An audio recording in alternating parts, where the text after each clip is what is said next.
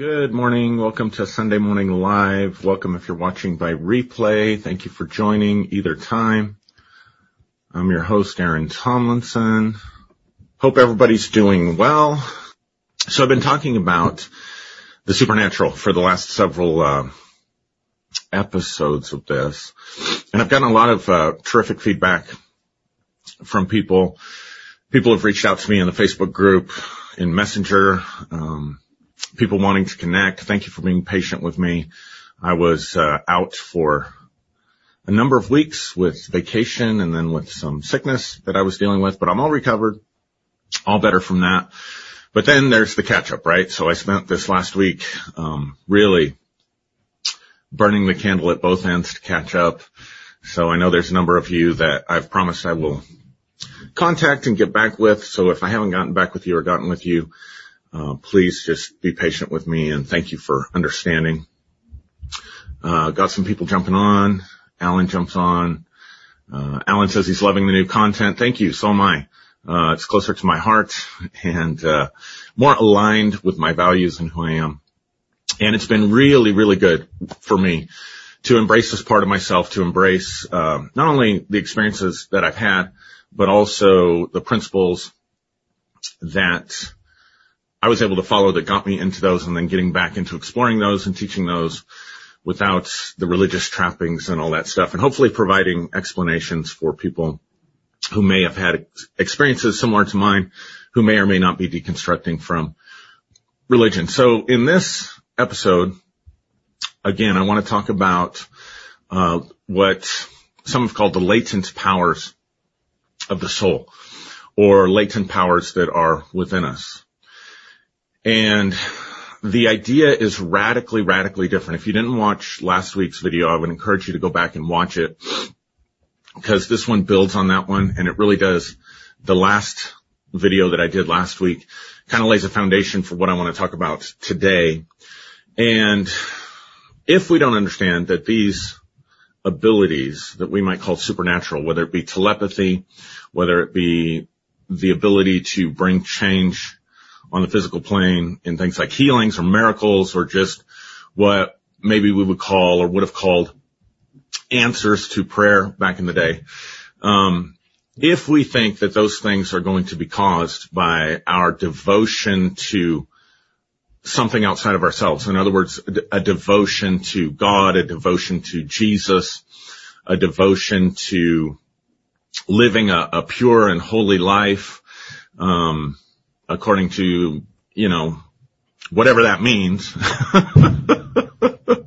Cause holiness, that, that would be a good topic for a Sunday just to kind of go back, uh, into that deconstruction a little bit, but this idea of holiness, one of the things I noticed when all the holiness groups that I ran in was that holiness, um, was different depending on which group you were with. And so, you know, people say, well, this person lived a perfect, you know, not a perfect life, but they lived a really devoted life. This person prayed every day. This person fasted. This person was, uh, you know, salt of the earth kind of person, uh, dedicated to purity and holiness. Surely if God was going to do something, if God was going to heal someone, be this person, or if God's going to answer someone's prayer, it'd be that person. And that completely misunderstands, completely and totally misses the idea of cause and effect in how change happens from, let's just call it the mental plane for the sake of semantics, um, or consciousness, how change is able to occur from consciousness or the mental plane into the physical plane. Uh, and so when people argue and they say, well, um, you know, there, there can't be a God or, or that, you know, there can't be, uh, supernatural stuff because, you know, if, if, why is God answering your prayers and not answering this person's over here?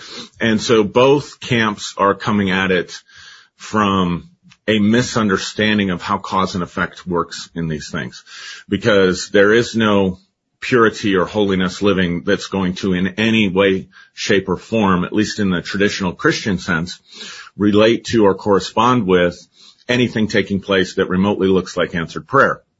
There's no cause or effect or correlation or connection between devotion to um, a god or to again, something outside of ourselves because these things happen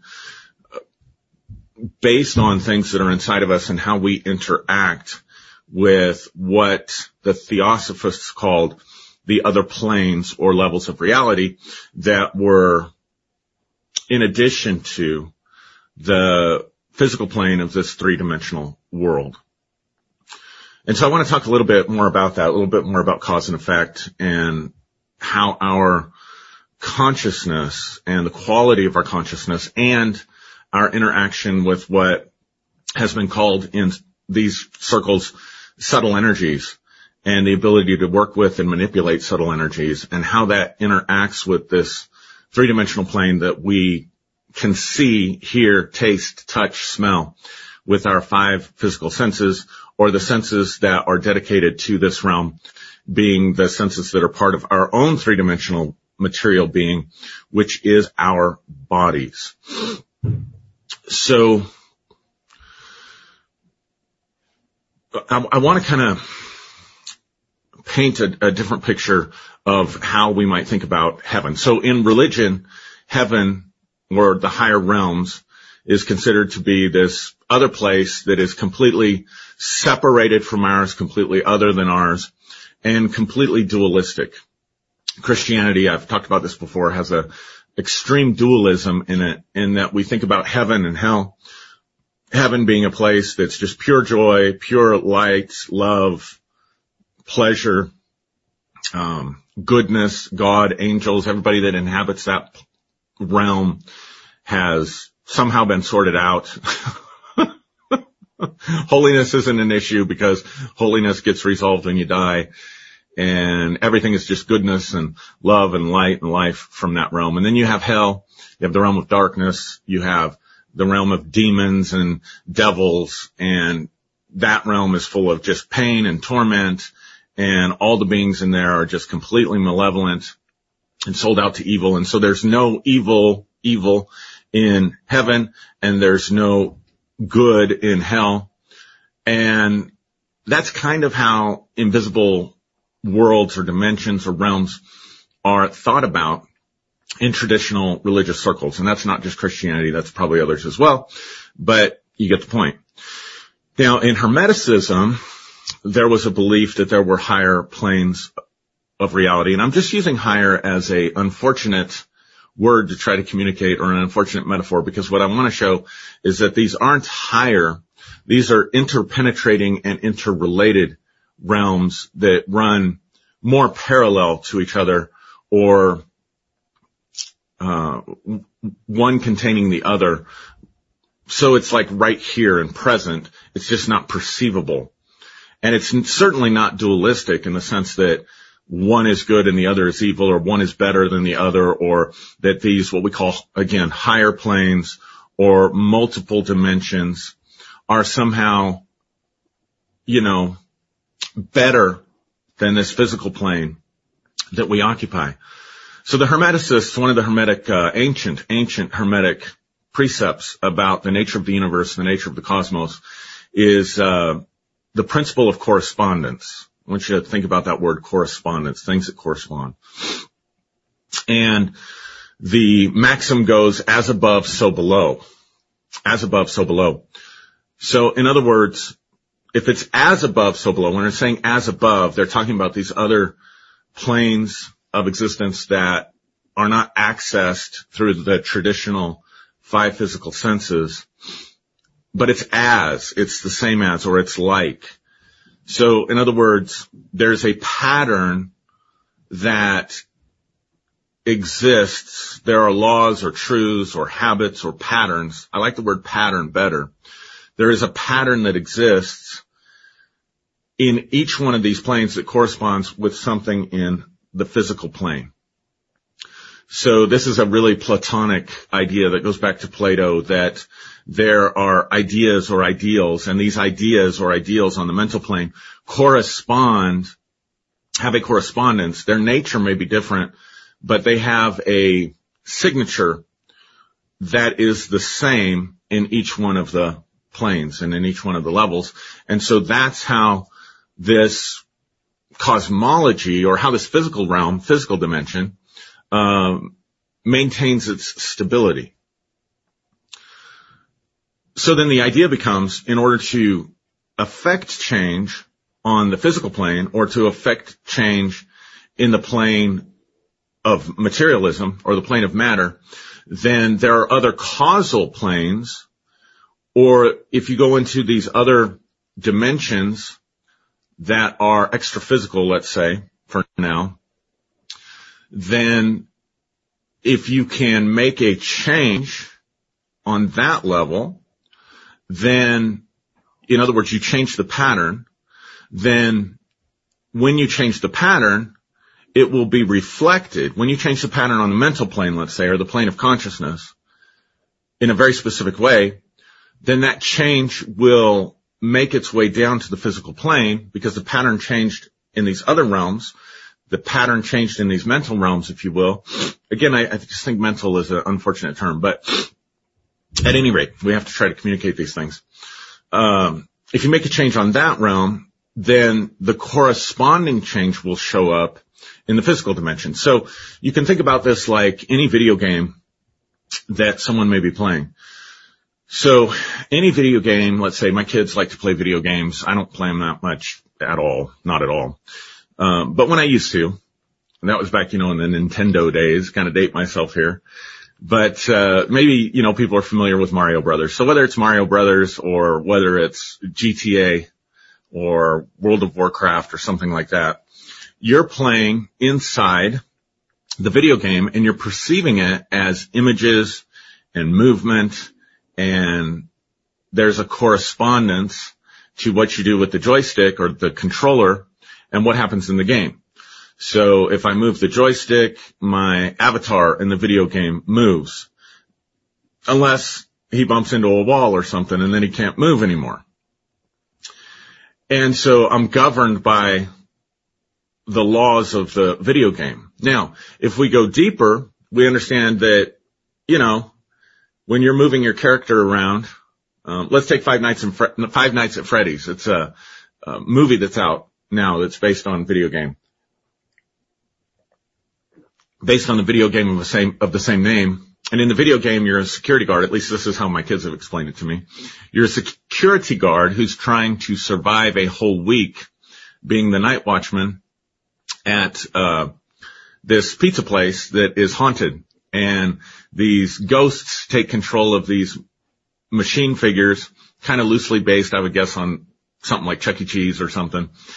And, um, and they would take over these, these machines and each night it gets progressively harder. So you're walking around inside of this pizza joint and you have to go through doors or crawl through vents or windows. And if you run into a wall, you're stopped. No matter how much you move the controller or the joystick, you're not going to be able to move any farther, right? But the truth is there is no avatar that's really there. There is no wall that's really there. Um, this thing's made up of pixels, I guess, or whatever they're made up of now, right? I'm not really an expert on how this works, but I do know that there is a program that generates those images. There's a program that generates that wall. There's a program that generates the, the corresponding movement of the joystick and the character, or if I were to shoot a gun and something comes out of the gun, then uh, I push a button on the controller and there's a corresponding action uh, that simultaneously happens in the video game. But behind that there is a computer language. Behind that there is a programming. Now, if I knew how to get behind the video game itself instead of just playing it with my joysticks and things like that, if I could get behind it, there would be a computer language. And if I understood the computer language and I knew how to make a change, then where there is a wall, I could go in to the level of the programming, right? And I could rewrite something, I suppose, inside the program, inside the computer language. And once I finish that, if I do it correctly enough, then I could create a door where there was just a wall, or I could create a window, or I could get rid of the wall completely. So now when I come back to play the video game, when I get to that part of the game, there's a door there, there's a window there. In other words, there's no more barrier there and I can go past the barrier where the barrier doesn't exist. So I have more movement. I have more freedom in the game than other people who are playing the game, but don't know how to hack the system. They don't know how to get in and affect change at the level of the programming. Now, I still would have to work within the confines of the rules of the game. I might be able to create a door, a window. I might even be able to create a new character. I might be able to create some new aspects, but the game is still going to be the game. Like I'm not going to go in there and if I change too much stuff, right? If I were just able to do anything I wanted and just go in there and you know, totally hack the system, eventually the game would cease to be the game. It would be something else. It would no longer be Five Nights at Freddy's. And if I wasn't careful, I suppose, then I could blow up and destroy the whole game. And then all the characters and all the avatars and everything that's in there are completely obliterated or it becomes completely something else. So again, this is more akin, this is a really good way of understanding how these powers operate or how these realms interpenetrate one another or how these realms correspond to each other or as above, so below. And so most people, when they think about supernatural phenomenon, what I'm calling supernatural phenomenon, phenomenon that violates the natural order of things, phenomenon that violates the natural order of things, then they really come at it with magical thinking on both sides.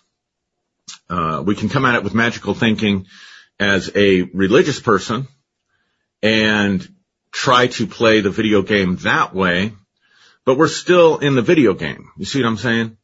Um, I can't just sit there and magically think, let a door appear, let a door appear, let a door appear, or give me a gun, give me a gun, give me a gun, and then think because I thought it, it's going to happen. That's what we call magical thinking. And it also means that I can't just go in and operate in any way I want and cause anything to happen that I want to have happen on the natural plane. Um, because again, if I change too much in the, at the level of programming, using this video game metaphor, if I change too much at the level of the programming, then I can completely change the entire dynamic of the game and it would cease to be that game or it would cease to exist at all and it would have massive universal wide ranging effects. Now, people who want to discredit and discount supernatural phenomena or paranormal phenomena or extra physical phenomena, people who want to totally discount that come at it with the same sort of magical thinking. So they might say someone to me, or say something to someone like me who believes in these things and I say, you know, based on my self-reporting that I've experienced these things and not just my self-reporting, but other people as well. There were people watching a couple weeks ago when I was talking about some of the phenomena that we experienced that can completely verify a lot of the things, if not all of the things that I said and talked about. So but but they'll come at they'll come you know people that are just skeptics. They're just they're they're they're uh, dogmatic skeptics. They're just as dogmatic as religious people. They just think they're right and religious people are wrong. But they're still dogmatic and they're still basing it on their own assumptions and presuppositions about the nature of reality. They, they're they're claiming to know more than they actually know just like a preacher or a priest or religious figure is claiming to know more than they actually know but they'll say, if you have this power of healing, if you have this power of, you know, um, bringing change on the physical plane, then why don't you just walk into a children's hospital ward and just clean out the children's hospital ward with all the sick people? Well, that's the same kind of magical thinking. Or, or why don't you, um, make a million dollars manifest out of nowhere? Why don't you get the numbers, the winning numbers to the lottery and stuff like that? Th- that would be to not recognize the very nature of it. That would be to violate the principle of as above, so below. And that would be this kind of magical thinking that says you're an all powerful genie and you can just change everything. And if any of us did have that actual ability or that actual power, uh, if there weren't limitations to it, then we could go into the video game and it would cease to be the video game and there would be catastrophic, um, corresponding events eh, that would impact people on a level that is unimaginable. So if we do away with the magical thinking, if, but if we come back and say, okay, these phenomena are real, these phenomena are um, reported by many people, millions of people around the world. These phenomena are not just um, mm, happening in our time period or in our lifetime, but there are records of these types of phenomena in every culture that go back to as far back as we can go in the history of humankind. In fact, there's, if you go back and look, there are, even among, you know, very sophisticated, enlightened, intelligent people like the Egyptians or the Greeks, there was more of this type of phenomenon being reported. In one of my videos, I talked about how the early pioneers of the scientific method, the ones that are the most famous, uh, Paracelsus, Bruno, Galileo, Newton, um, Descartes. These guys, almost all of them, if you were to look at their writings, were magicians, astrologers, alchemists, had belief in some kind of a supreme being. They were hermeticists, so they believed in this idea that there were corresponding realities. And their approach to studying nature was that if we can study nature and the laws of nature, then we can learn about, using our five physical senses, when we learn about this material plane, because of the truth that there are other planes of reality, other dimensions of reality, and as above, so below, then we can understand these invisible dimensions by understanding the physical dimensions. In Hermeticism, there's also this idea of the microcosm, the big cosmos, and the macrocosm, um, the macrocosm, the big cosmos, the world at large outside of us, and the microcosm, which is the world of the human being. And so if we can carefully study the macrocosm, we can understand the microcosm. The reverse would also be true. If we can carefully study the microcosm, then we can understand the macrocosm. That was their worldview. That was their philosophical underpinnings. And there were more mechanical scientific materialists who were involved in the scientific revolution, uh, uh, I'm sorry, yeah, the, the scientific revolution, I guess. I'm not sure I got the right word there, but, but you know what I'm saying, around the same time as, as let, let's just say Bruno. And they were saying no. The material world, the material plane is all there is. The material plane is all that exists. Well, they actually, the counter argument from the guys that I mentioned, who, because they, all of them, the whole group, whether they were materialists or whether they were basically hermeticists, they kind of fell into those two camps. Both were at war with the church and both had different subtleties in their motivations. But from a socio-political perspective, both groups wanted to get rid of, uh, wanted to eradicate the power of the Catholic Church and envisioned a new world without that religion. Now, obviously for the, the mechanical, I'll call them mechanical scientific materialists who believe everything is mechanical, everything can be measured, everything can be observed, everything can be understood and studied in this three-dimensional world and science can answer every question eventually. Um, clearly, they wanted uh, intellectualism and logic and reason and science to take over uh, the direction of humanity and eradicate the power of the church. But people like Bruno, uh, and I'm mentioning him specifically because he was, I think, burned at the stake at the Inquisition. Uh, but even Newton, Paracelsus for sure, uh, they envisioned a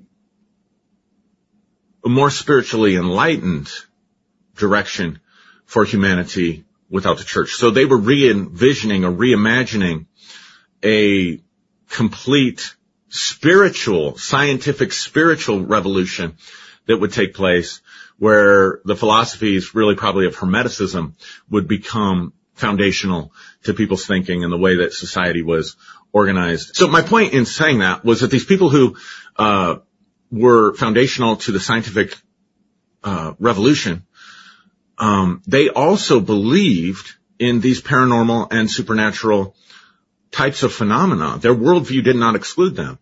So what I'm saying is, is that I guess what's frustrating for me is that you have a prevailing atmosphere in our culture of scientific materialism that can't do anything and refuses to even have real dialogue around the nature of reality that includes things like telepathic communications, precognitions, uh, being able to bring about change in the physical plane with what is, you know, known in pop culture now as the law of attraction or working with energies for healing, um, to consider that there are other dimensions, other areas or realms, uh, but they just discount all of these experiences that, that you're just, you're just superstitious. You're just not as smart as they are. You just haven't studied as much.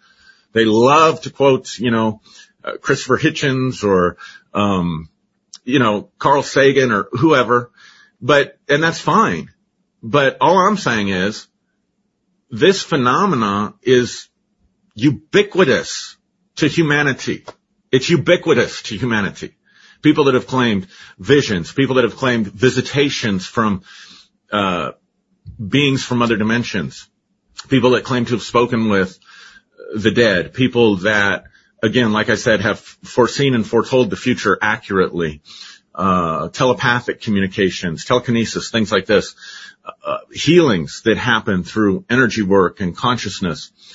These things go on, um, all around the world in every generation and they just completely discount them.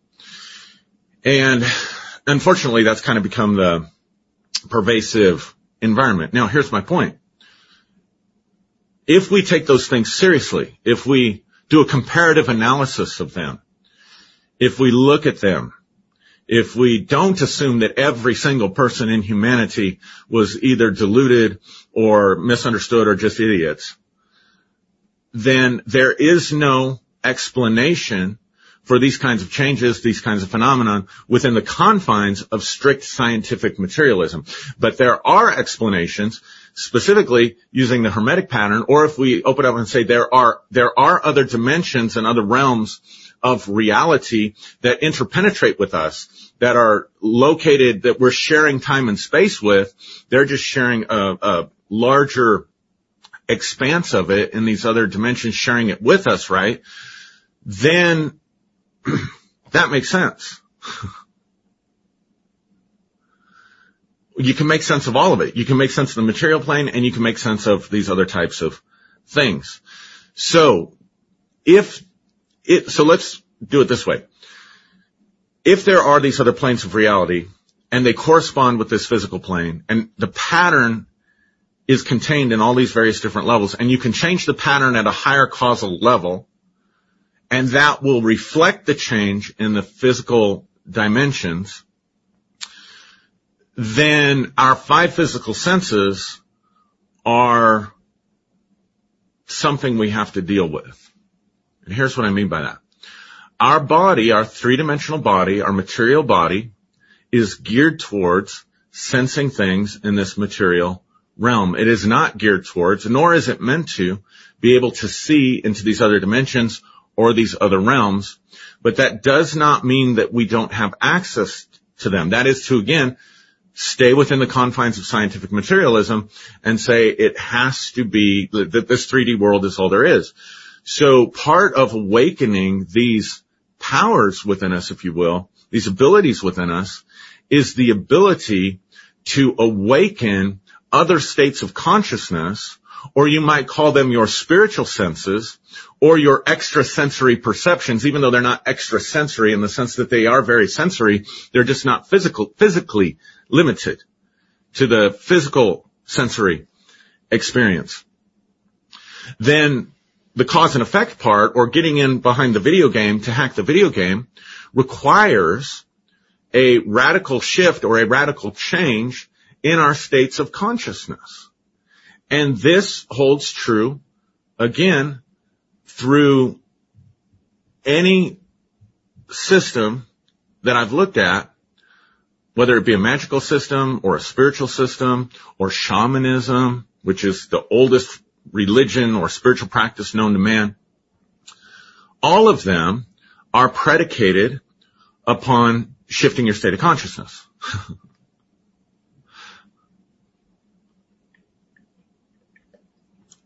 or awakening these perceptual abilities, shifting your perception to awaken these perceptual abilities to be able to sense things from other dimensions. Now, these dimensions could more than likely are also populated.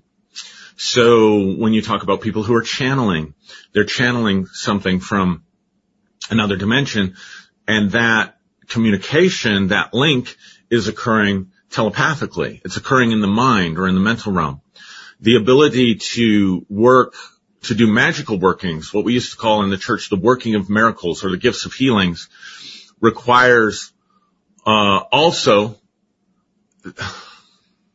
I, yeah, I don't know what to, what to do about that. Uh, people keep telling me I'm not showing up. It's just I, I can't change it. I can't fix it. Um, I don't know. Some people on Facebook are seeing me because they're commenting, so I don't know what to do about that. Um, yeah, forgot what I was saying.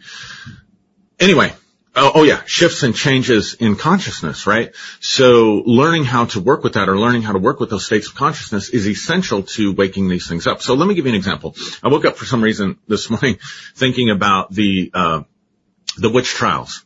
Uh, let, us just say like the Salem witch trials and witches being burned at the stake you know, back in a few centuries ago. Don't have the time frame in front of me. Didn't have time to brush up or remind myself, you know, all the details of it. Uh, and then there's this whole witch lore, uh, story, folklore that is built around Salem and there were these people that were witches that were practicing witchcraft and the religious leaders, uh, tried to eradicate them or tried to get rid of them. Um, so from my understanding of that, and my understanding is limited. So with the information that I have and knowing that's limited information because this might be a controversial statement in, in this group. Uh, and I very well could be wrong. So somebody point me to some resources or uh, something to correct me on this. But it, more than likely, most of those people, if any of them, probably none of them were actually practicing witchcraft. The issue wasn't they were practicing witchcraft and being burned at the stake. The issue is that they were being falsely accused of practicing witchcraft and being tried and convicted and burned at the stake or whatever, being forced or coerced into making confessions of things that they didn't do. But what did happen and what people may not realize, but did happen around the same time period was that you had one of these spiritual movements that took America by storm of spiritism or spiritualism, or this is where uh, talking with the dead and seances. So notoriously or famously, depending on your perspective, uh, Abraham Lincoln and his wife would hold seances at um, at the White House. Uh, so this was something that was not just you know done in a corner somewhere. This this was a movement that swept across America at the time, and then you know gained momentum until about the beginning, the end of the 19th century, beginning of the 20th century, when stage magicians like Harry Houdini went and disproved a lot of people who were just using it, didn't have authentic gifts, and were using it to fool people and using sleight of hand and illusions to fool people and, and all that stuff, right? We know all about that. But what people don't realize about that movement was that movement was came out of the Quaker movement or quietism. So if you're not familiar with quietism or the Quaker movement, uh, then this was a stream that wasn't, they were, I don't want to say part of the Reformation, but they were uh, a group that had broken off, let's just say, from the church. And they were called quietists and they were called Quakers because of their practices. So what they would do is they would spend their time in meetings. They would get together in meetings. They wouldn't be organized or structured. There wouldn't necessarily be like a pastor that would preach or a liturgy that would be read from or hymns that would be sung. They might do those things, but ultimately what they would do is they would get quiet. They would get into a space of meditation. And as they would get quiet together, they would also access energetic fields or energetic currents that would flow through their physical body or affect and impact their physical body that would cause them to shake. So thus they were called Quakers because they were quaking. Or they were called Quietists because they were quieting, spending time in quiet. And then they would wait for the spirit to move. They would wait for someone to get a, a, have a telepathic encounter, get a word from the Lord, get a sense of direction, or to tap into that current and the, the spirit would start moving, right? Well, they intermingled with some of the natives that were here before Christopher Columbus and they had their own beliefs in the ancestors and things like that. And so it's really more complicated than what I could go into. It'd be a whole episode to go into it. Um, but out of that then was birthed seances and what the Bible might call necromancy or communications with the dead. Um, extrasensory communications with entities who said they were once human or ancestors who occupied time and space like we're occupying it now, but then we're occupying a different time and space that was present and around us, not way up in heaven someplace, but present and around us and then able to communicate with everybody else. Why am I talking about this? Why am I talking about this? Because I want to show the connection between shutting down the physical senses or going into a state of meditation like the Quakers, like the Quietists, who weren't necessarily looking for these things. They weren't necessarily looking for communication with departed spirits or entities. They were, um, just getting their minds quiet. They were just settling down and getting quiet, right? So this is the first step. This is the first step. The first step is to not, we're not trying to shut down our five physical senses, not in any way, shape or form in the sense that I'm saying that we don't use them or we don't pay attention to them or we don't use them for feedback. What I'm saying is, is that we free our consciousness so that we're not so totally preoccupied with what's in the physical realm and what's affecting our five physical senses that we have space for accessing information or perceptions that are other than or extra to or in addition to the information that we're getting from these organs in our body and entering into our minds. Oh, one of the things I wanted to say, I, I got my train of thought got totally messed up, but one of the things I was wanting to say was, um, about the scientific revolution was, again, those guys I mentioned, just use Bruno for example, um, they would counter the scientific materialist by saying you have ex- no explanation for consciousness. In other words, if your worldview does not include the mind, the intellect, internal experiences, when I say mind, that includes your intellect, your logic, your emotions, your imaginations, your desires, all of it. If you, if your presupposition does not include that, then you've got a faulty model of reality. So they were talking about what's known today as the hard problem of consciousness way back then. And we're no closer today from the perspective of scientific materialism to having a model that includes consciousness than we were back then. But this model of reality includes consciousness and says what happens on the conscious plane has a corresponding effect. If you can change the pattern on the conscious plane or realm or level or receive communications from there, then you can change and have effects that will make its way down because of as above, so below. You'll see the corresponding change. Again, going back to the video that I used. So here's my point.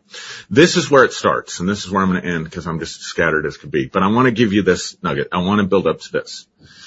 That cultivating a life of just spending time, whether you call it meditation, whatever word you use to describe it, spiritual practice, but cultivating a life that frees up space, frees up consciousness and energy from fixation, total fixation on the five physical senses and what's happening out there and all the episodes and things that are going on in your natural life to develop some internal quiet, to shut out those senses. And then what you'll notice if you first start meditating is that you'll, maybe you'll put on some headphones, maybe you'll put on some binaural beats, you'll close your eyes, or you'll just get in a quiet space so that you're shutting out. Maybe you'll use, you know, one of those sensory deprivation tanks where you're floating and there's no sound and there's no light. Or you do like Aaron Rodgers and you go on a darkness, a seven day darkness retreat or whatever it was that he did this last year. Uh, which say what you want to about Aaron Rodgers. I mean, I'm not a fan by any means, but, um, uh, the guy is healing at a miraculous pace, uh, from a torn Achilles. So maybe there's something to all that ayahuasca and all that darkness retreats and stuff that he does. But at any rate, getting my focus back developing that internal quiet or developing, so what you'll notice is when you first start to meditate, your mind is going to be preoccupied with everything that's happening outside of you. Uh, you're going to be preoccupied with your job. Uh, maybe it's a relationship. Maybe it's uh, regret over mistakes that you made. Maybe it's a fantasy about a future that you want to have. But predominantly it's going to involve your life in this physical plane and physical dimension. And that's showing you how much of your consciousness and how much of your energy is just locked up right here.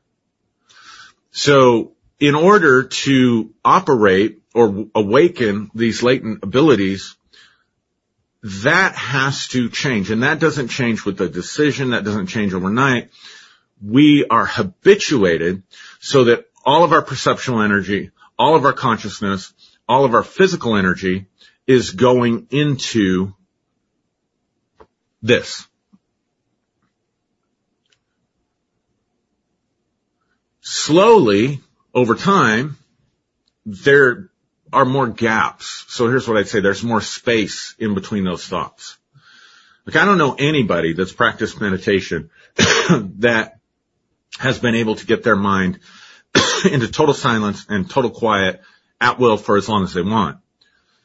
But the, the spaces in between the thoughts, the spaces in between the ideas becomes wider and you begin to focus on the gaps, the spaces in between mentally more than the thoughts, emotions, imaginations, or feelings that you're having.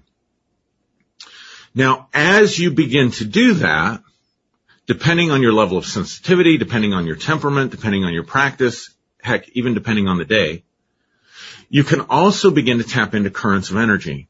And so there's these two things that go together. There is the mental side of it and there's the energetic side of it. So you begin to perceive what they call in theosophy subtle energies. Subtle energies, subtle energy fields, currents of energy. You may begin to, and this is what happened to me, you may begin to encounter imaginal beings who give you wisdom or share things with you. I'm thinking of Carl Jung and his Red Book. If you don't know about the Red Book, um, I should do a whole episode on that. Um, and so the first practice is closing off our physical senses and trying to pay attention to what's going on inside of us. And then the realization that all of our thoughts and ideas and energy and focus is on what's happening on the material plane. Getting free from that, getting space from that, creating space again for other things, other perceptions, contact with other beings or contact with other energy currents. And then, so you have that. The other thing that I would say, so two things. That's the first thing. The second thing is paying attention to the structure of your own consciousness.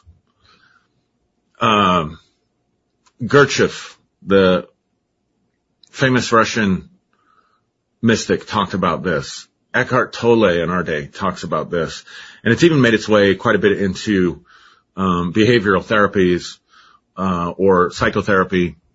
They call it mindfulness, being present to the moment. And being present to the moment is being aware, being awake. It's not just being present to what's happening right now, like me being present to my kids a minute ago starting to fight, uh, while I'm doing my live, or my mind being distracted because apparently there's something wrong with the streaming that I can't do anything about right now, or whatever the case may be, or just reading a comment. I, I get distracted sometimes easily. Sometimes I lock in fo- really focused. Other times I get distracted pretty easily.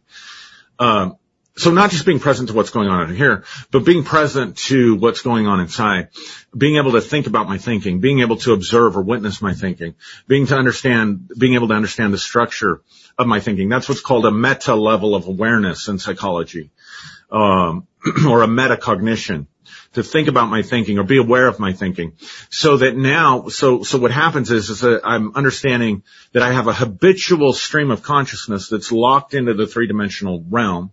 Therefore, I'm not able to perceive anything from other realms, even though they're there, even though they may be trying to communicate with me, even though those currents of energy are all around us, just like, you know, radio signals or cell phone signals or satellite signals are around us all the time but we don't know them because we don't have the right equipment to tap into that.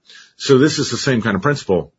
I'm developing internally the right kind of equipment to tap into those currents of energy, to tap into those uh, perceptions from invisible entities and invisible places. So I begin to, so meditation, begins to give me space. And then this other practice of just being present and being awake and observing myself as I'm doing something, observing my thinking, metacognition, thinking about my thinking. Then I realize how habitually my patterns in my life have been structured. I begin to understand my triggers and my emotional charges, these emotional pulls and that kind of thing. So those are the two things that I would share that are absolute prerequisites to getting into, like these are all just preparations for preparing yourself, making yourself a vessel that can begin to explore those higher realms, those inner realms. And when you can see your thinking and you can see that it's habitual and you can see how your unconscious is causing a lot of the chaos in your life because you're making the unconscious conscious, then and only then do you have the ability to work on those things and start transforming those things. And now we're back to the tarot and the magician card, because if you look at the magician, he's in the Rider Waite deck, he's surrounded by a yellow background, which symbolizes for them the light power or what they would call the power of God. He's got one hand raised with his wand, so he's going up into those higher unseen realms and yet he's on the ground. You see the vegetation that's around him. You'd have to look at the card. I don't have one that I can grab that I can show you. But then he's got a table and on the table he's got the four suits. He's got a pentacle. He's got a, uh, three suits because he's got the wand in his hand. He's got a pentacle. He's got a sword and he's got a cup.